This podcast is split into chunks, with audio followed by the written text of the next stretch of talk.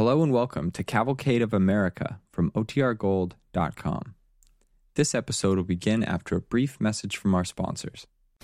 The DuPont Company of Wilmington, Delaware, makers of better things for better living through chemistry, presents The Cavalcade of America, starring Lee Bowman.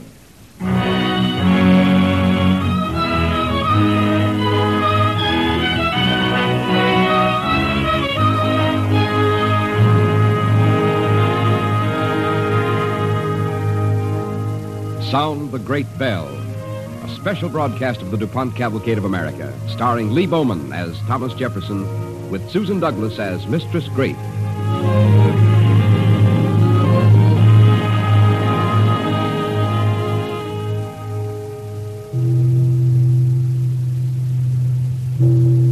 This is the actual sound of the Liberty Bell.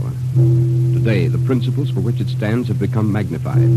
seventeen seventy-six to nineteen fifty-one. one hundred seventy-five years of a sound of freedom. Tomorrow, on the fourth of July, by presidential proclamation, we rededicate ourselves to the principles of the Declaration of Independence. Our story begins one hundred seventy-five years ago.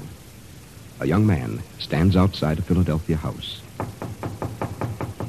From the window, I guessed him to be a handsome man. I could see he was tall and very straight. It was May the twenty-third in the year of our Lord, seventeen seventy-six. Well, then uh, there is someone at home. Uh, there is me, sir. Do you generally take so long a time to answer your door? It is the new door of a new house, and wild things are happening in Philadelphia. Mm. Not only in Philadelphia, in the whole world. That is why I keep my door closed. You are very wise. Tell me, is this the house of Mister Jacob Grafe? It is, sir. I am Mistress Grafe. I'm told you have lodgings for rent. On the second floor, a parlor and a bedroom. Would you like to see it? Thank you. I, I would. Your house is very clean. I work hard to make it so. Oh, I, I must tell you that the rent is thirty-five shillings a week. Oh, that's rather high. Perhaps. These are the rooms. You uh, are an excellent housekeeper, Mistress Grafe. Thank you. This will do me very well. I uh, I am informed that your husband is a good patriot. Oh, yes. My family and my husband's family came to Pennsylvania because Europe was full of kings like George the Third. Good enough. One further question. Have you any children? Oh, there is a little boy of two. He will not disturb you, I promise. Yeah, that's fine. Then I shall be able to work without hindrance. May I ask what work you do? Mm, that, uh, that's not easy to answer. When I was younger, I studied for the law. Ah, then you are a lawyer? No, I've virtually abandoned the law. Then you are a public speaker? Uh, madam, I am frightened to speak at public gatherings. I never open my mouth. If you are no lawyer, no speaker, what are you? I wonder. If uh, you must give me an occupation, uh, call me a philosopher. Oh. At any rate, that's what I should like to be. My husband and I will be honored. What will you be philosophizing in my house? You know, madam, I, I haven't the slightest idea. You haven't told me your name.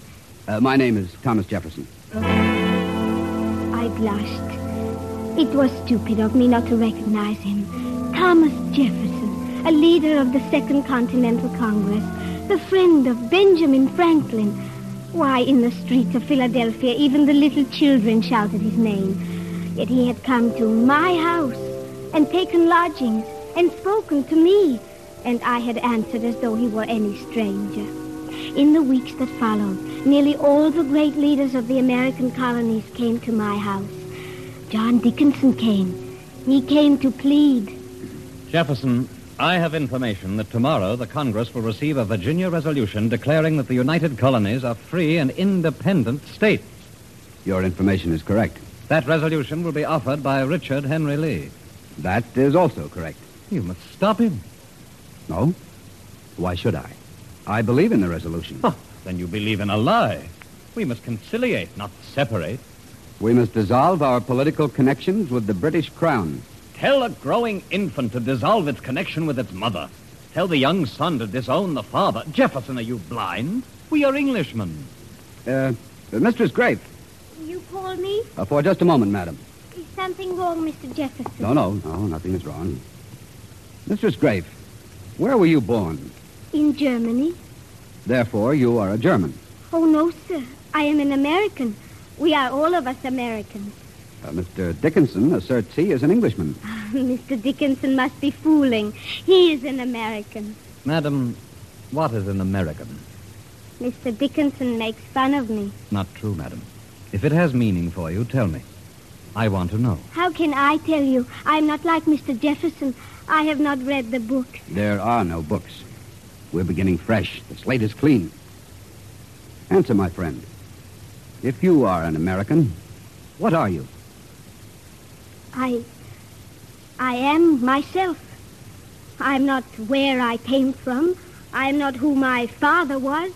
I am what I am now. Well, Dickinson? Hmm. An excellent performance. It should improve with more rehearsal. When Mister Jefferson has time, he explains things to me. Is that wrong? Forgive me. It is very good that he teaches you. But, Jefferson, what are you teaching? The facts. For sixteen years, George the Third has been ruler over us. He has taxed us while sacrificing our interests. What you say is true.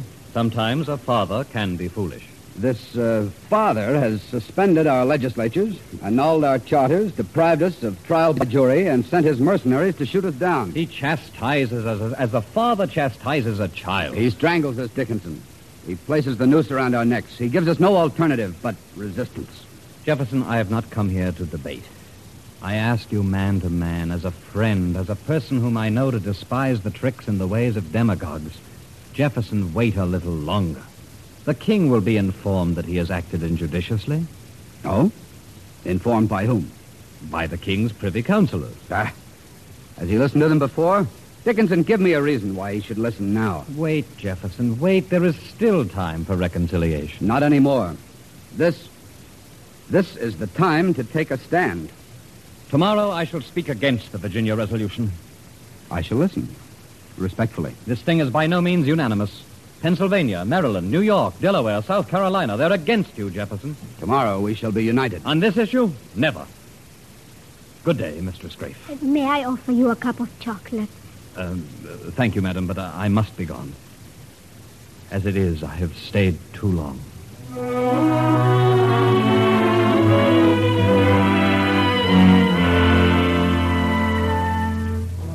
Studied the face of Thomas Jefferson as he watched his friend go. And suddenly it came over me that more than political ties were being torn apart.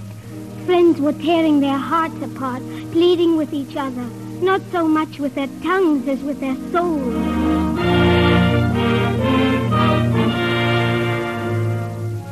On the seventh day of June, seventeen seventy-six, the Virginia delegation to the Second Continental Congress offered a resolution urging the independence of the American colonies.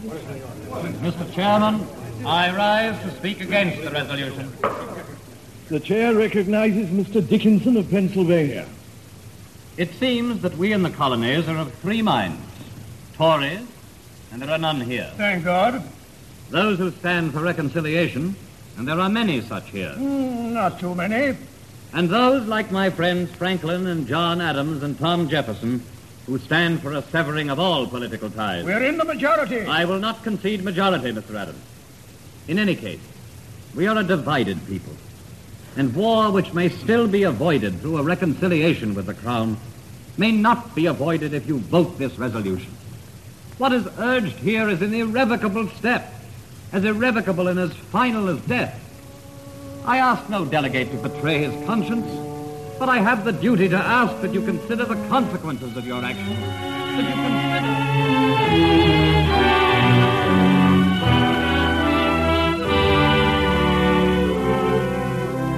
The great debate of June the seventh, seventeen seventy-six. For two days it continued almost without an interruption. On June tenth, the chair announced a ruling. This debate is declared suspended for three weeks. Mister Chairman! The chair requests that there be order.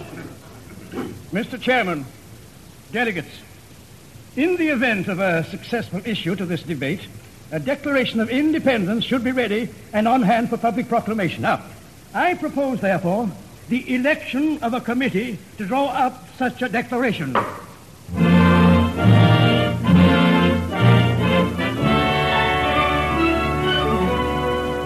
committee was elected. Adams, Franklin, Livingston, Sherman, Jefferson. It was decided that Mister Jefferson would prepare a first draft. I brought him ink, paper, quills, and in my house, Mister Thomas Jefferson of Virginia began to compose a Declaration of Independence. Uh, come in. Forgive me for interrupting you. Oh, Livingston. Come in, come in. Thank you. Is the uh, committee to meet here? No. I felt it my duty, however, as a member of the committee, to apprise you of my views. Well, do sit down. Thank you, but I shan't stay long. Jefferson, I can't place my signature on your declaration. No one can. It isn't written. Oh, you know what I mean. When it is written, I shan't be able to sign it. Oh? Why not? I have no authority to sign anything. You're a delegate. I cannot commit myself until I receive the authorization of a New York convention. Why not? Because any signature from me would be illegal. You've been duly elected to this committee. Without instructions from the citizens of New York colony. Livingston, they're asking you to lead them. No, sir. I am delegated to reflect their opinions and their beliefs. I put it to you bluntly. Are you for independence? It's not for independence. You, Robert Livingston, forget New York. I am not permitted to forget New York. I must await instructions. Meanwhile, New York hesitates. Therefore, I must hesitate. John Dickinson wasn't boasting when he said he was not alone. What if Dickinson is right? My opinion is that he's wrong. But what if he is right and you're wrong? Independence is inevitable. Independence is necessary. But there are wise men who think this is not the time. Convince me. Persuade me.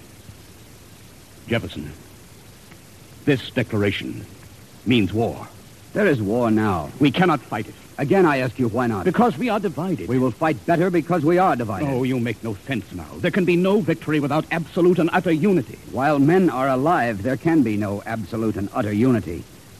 Livingston, a little disunity is a healthy thing. What are you saying? I am saying that well, the differences do not upset me. Well, they upset me. No, not me. I, I like difference. I prefer it. We're free men. Different.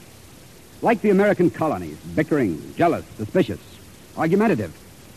By the Lord Livingston, we're a healthy people, and we don't conform. And that's why this declaration is going to be written.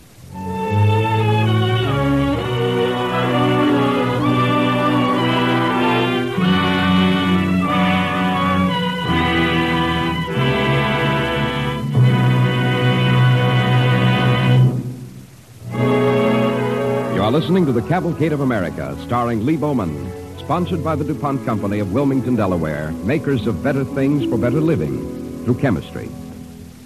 Thomas Jefferson, like other early American statesmen, recognized that a strong democracy requires a strong economy. He knew that America must have its own industry, free from dependence on the production of other nations. With that in mind, he encouraged many early industrial pioneers, among them Eluard Irénée DuPont, founder of the DuPont Company. American industry has had a vital part in the nation's march to greatness. To this progress, the DuPont Company has contributed its better things for better living through chemistry.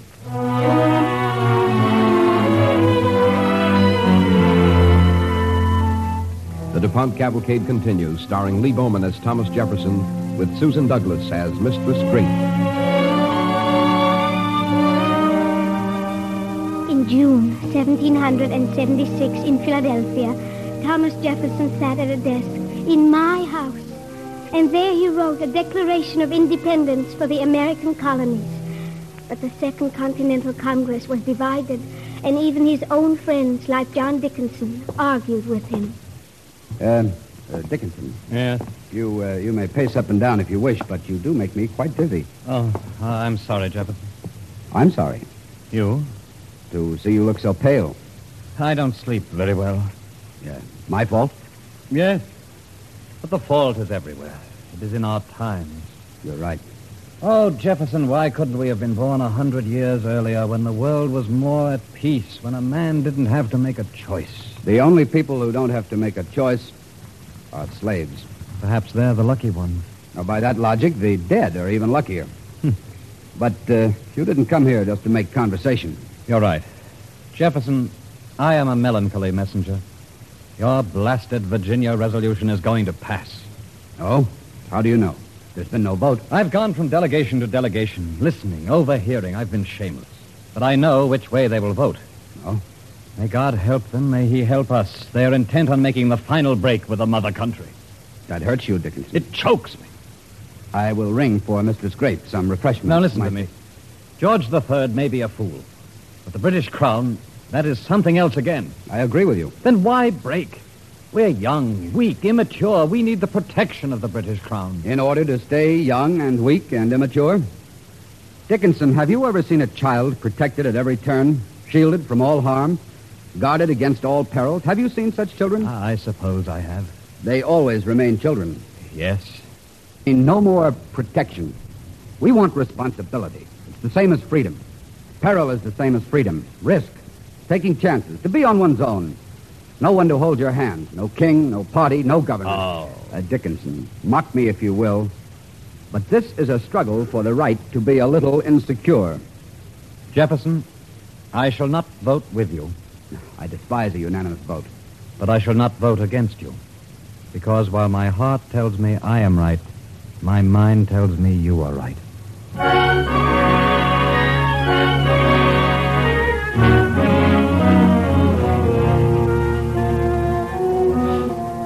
Thursday, the twenty-seventh of June, seventeen seventy-six, I carried a message from Mister Thomas Jefferson to Mister Benjamin Franklin. Ah, Mistress Grafe, uh, come in, come in.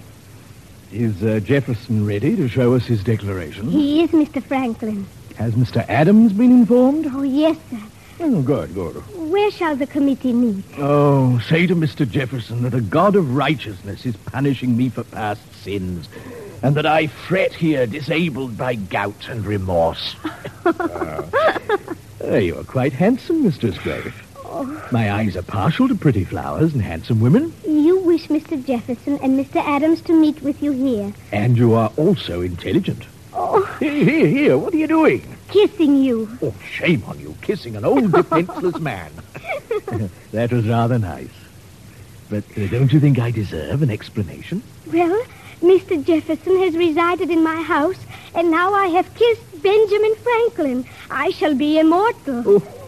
Oh, immortality is not quite so easy, my dear. Raise a family of nine children. That's immortality.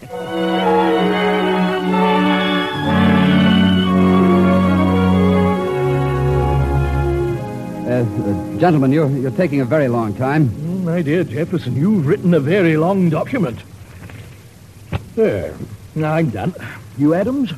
Hmm. I have read it. Well? It's good. Did you have any doubt? Thank you, Mister Franklin.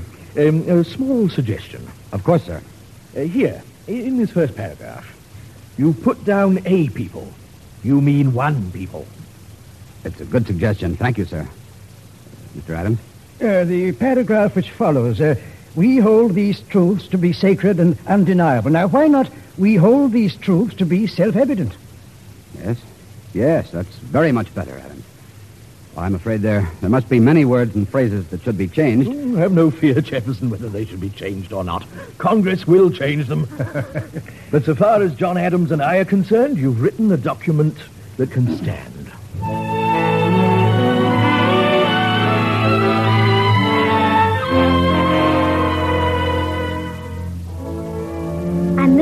July seventeen seventy-six, the Continental Congress resolved itself into a committee of the whole to resume consideration of the Virginia Resolution on Independence. Resolved that these united colonies are, and of right ought to be, free and independent states, that they are absolved from all allegiance to the British Crown, and that all political connections between them and the state of Great Britain is and ought to be totally dissolved.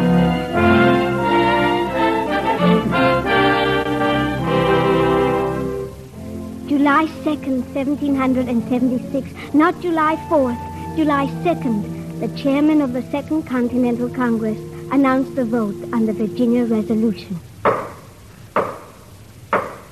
The resolution is carried. Twelve colonies in favor, one abstaining.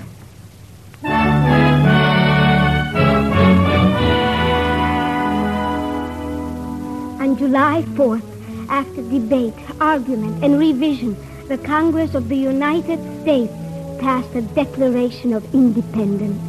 I scrubbed my face clean and I put on my Sunday bonnet. Uh, where are you going, Mistress Grafe? To Congress. So do you suppose they'll let you in? Then I shall stand outside. I am going to hear Thomas Jefferson read his Declaration of Independence. Oh, no, no. I, I shall not read it, my dear. I am no orator. Oh. You're disappointed? Thomas Jefferson should read Thomas Jefferson's Declaration. It isn't right that anyone else should read it for you. You and only you must read it. Uh, take, take off your bonnet, Mistress Grafe. What? Take off your bonnet. Now, sit down. Yes. Now, I I shall not read it to Congress, but I shall read it to you. When, when in the course of human events, it becomes necessary for one people to dissolve the political bands which have connected them with another...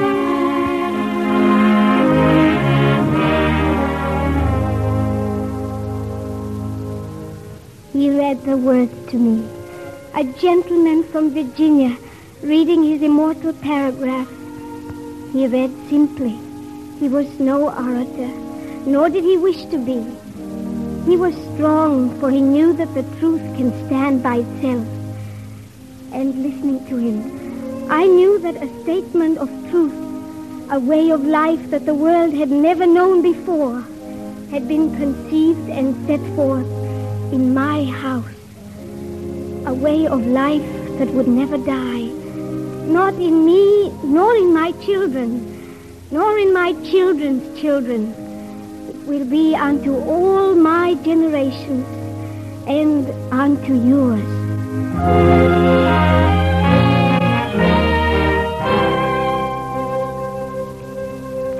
We hold these truths to be self-evident. That all men are created equal, that they are endowed by their Creator with certain unalienable rights, that among these are life, liberty, and the pursuit of happiness, that to secure these rights, governments are instituted among men, deriving their just powers from the consent of the governed.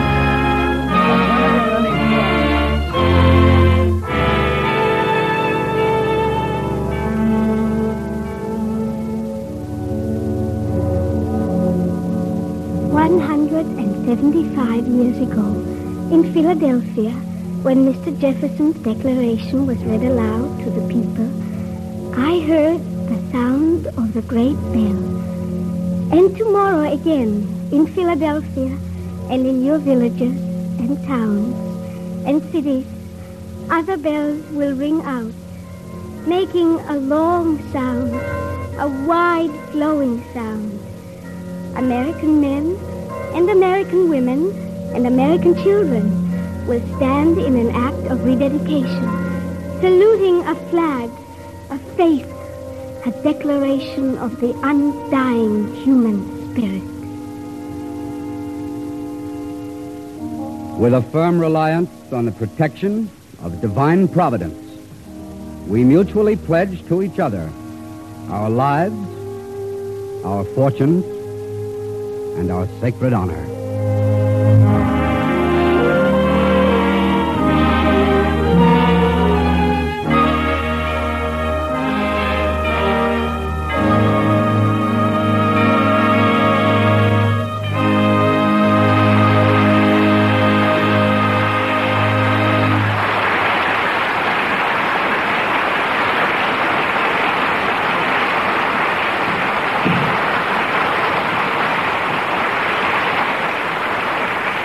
Our thanks to Lee Bowman, Susan Douglas, and the Cavalcade players for tonight's DuPont story, Sound the Great Bell. And now, Bill Hamilton, speaking for the DuPont Company. If you have a pencil handy, write your name. Look at it a moment, then close your eyes. Imagine that your signature is among fifty-six others at the bottom of an impressive-looking document, yellowed now with age. Some of the signatures are bold and large. Some are neat and careful. Imagine that your name is just below that of a gentleman who signed with a flourish, Benjamin Franklin, or just above the impressive signature, John Hancock, or beside that of the man who set down these beliefs of a freedom-loving people, Thomas Jefferson. If you had been living in seventeen seventy-six, perhaps you would have actually signed this document as a delegate chosen by your friends and neighbors. But your name, in a sense, is there. It was signed for you by proxy. The fifty-seventh name on the Declaration of Independence, a priceless heritage that is yours to hold and cherish. The Declaration of Independence is just what its name implies, a statement of our belief in the equality and dignity of man, and a list of the wrongs committed against our freedom. We might make a similar declaration and a similar list today, setting forth our grievances against the forces that seek to deprive us of our freedom. For freedom needs us, needs our declaration of faith, our constant effort to protect it and extend its meaning. Tonight, on the eve of our nation's one hundred seventy-fifth birthday, we can rededicate ourselves to the principles of American freedom.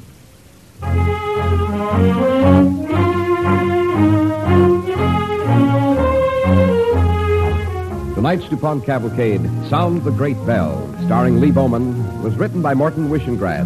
Music was composed by Arden Cornwell, conducted by Donald Borries. The program was directed by John Zoller. This is Cy Harris speaking. With this broadcast, Cavalcade goes off the air for the summer. We'll be back September fourth. We hope you'll be listening then. Thanks for tuning us in these Tuesday evenings, and thanks, too, for the letters you've written us. We hope you've found our plays enjoyable and our stories of chemistry interesting. So, until we return to the air on Tuesday, September fourth, at this same time, this is Bill Hamilton speaking for our Cavalcade players, our writers and musicians, and wishing all of you a pleasant summer from the DuPont Company of Wilmington, Delaware, makers of better things for better living through chemistry.